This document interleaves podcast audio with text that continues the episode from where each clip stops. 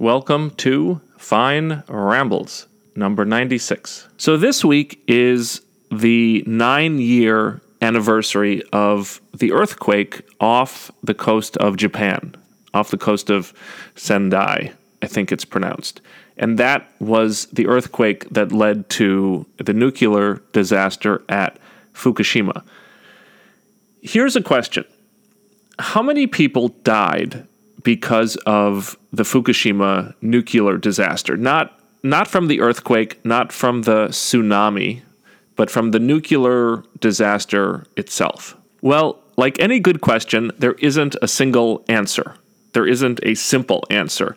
I looked up some numbers at ourworldindata.org, and they said that the number of direct deaths was zero.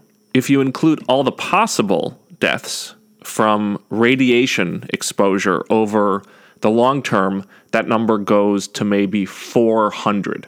And then if we go one step further and we say, what are the deaths that could possibly be attributed to the Fukushima disaster, including, you know, all the way to stress caused by having to relocate, they get sort of this upper bound of about 1,200 deaths. Okay, okay, fair enough. But I think those answers are still wrong because, in direct response to Fukushima, the politicians in Japan they shut down all their nuclear reactors and they replaced the associated generation of electricity with fossil fuels, oil and coal. And the result of that was higher prices electricity became more expensive. And the result of that was that poor people, well, they turned off their heat. And the result of that was that 1,300 poor people died that winter.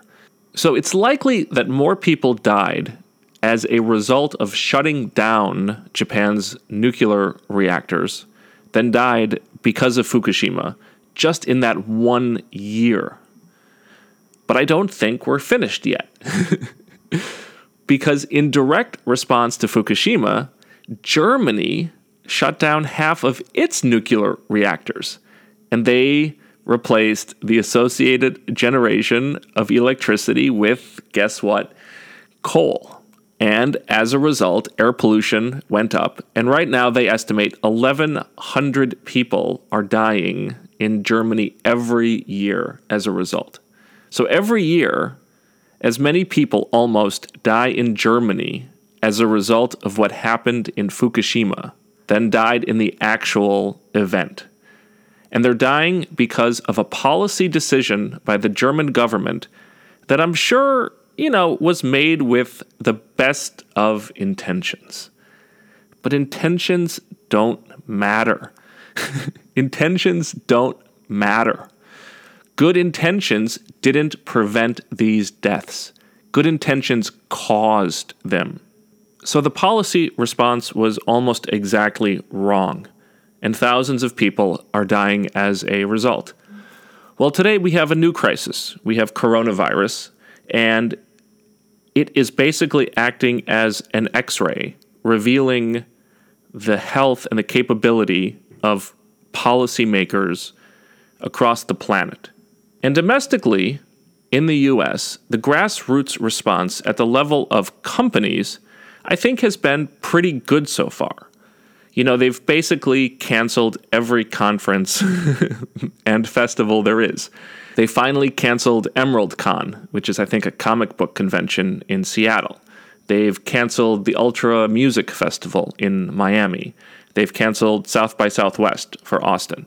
And I think almost all of the tech companies have now canceled their, you know, their annual gathering or their annual conference, and they've all canceled business travel.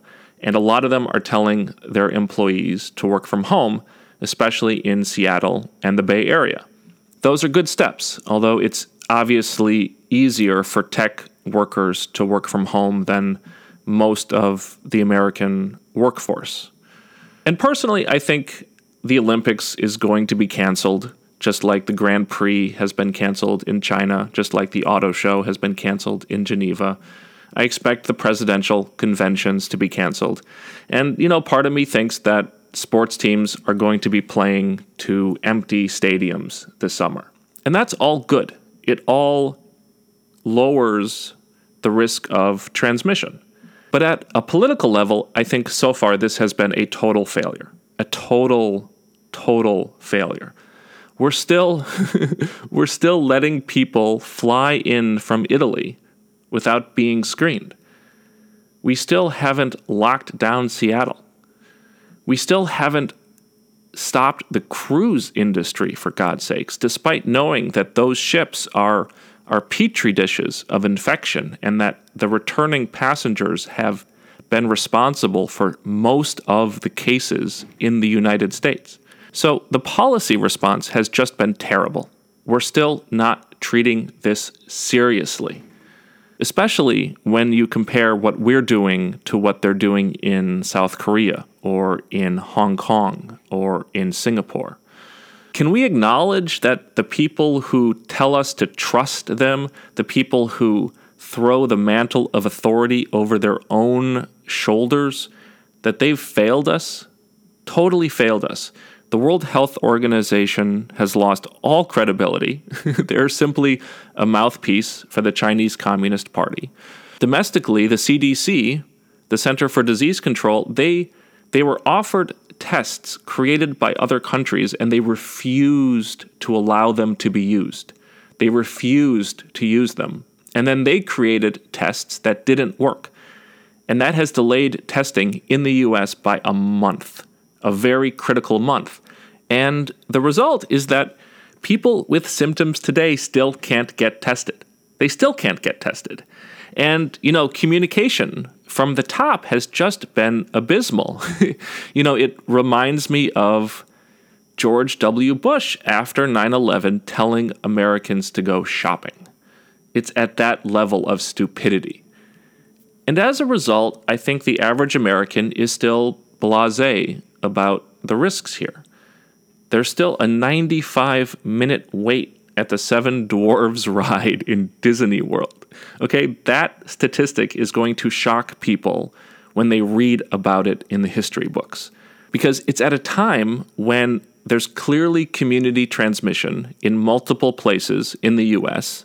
And that's at a time when other countries have banned gatherings of more than a thousand people or 5,000 people. There's no one in charge right now. There's no one in charge. Americans need to practice personal responsibility. And, you know, I think we need to take this moment to think very hard about what brought us here. And the first thing that caused this pandemic is globalism. We need to get out of China.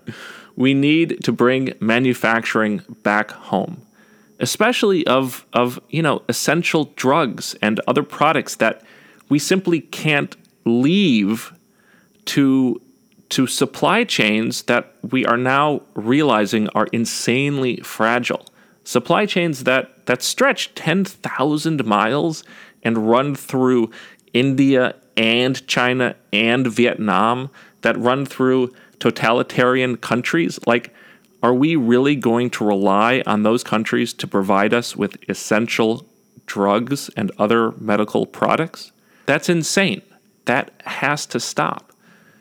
And another problem I think we need to think about is open borders. Because, you know, they have open borders in Europe, and Italy has now infected the entire continent. The entire continent of Europe is on fire because they refused to close the borders to Italy. And it's the same here. If someone today can step off a plane from Milan into New York without being quarantined, that's open borders. That's open borders. That's that's suicide. It's suicide. And I am done arguing with the politically correct morality police. Their arguments are done. These are no longer moral arguments. They're not moral issues. They're existential. Okay, that's all I have this week. I'll catch you later.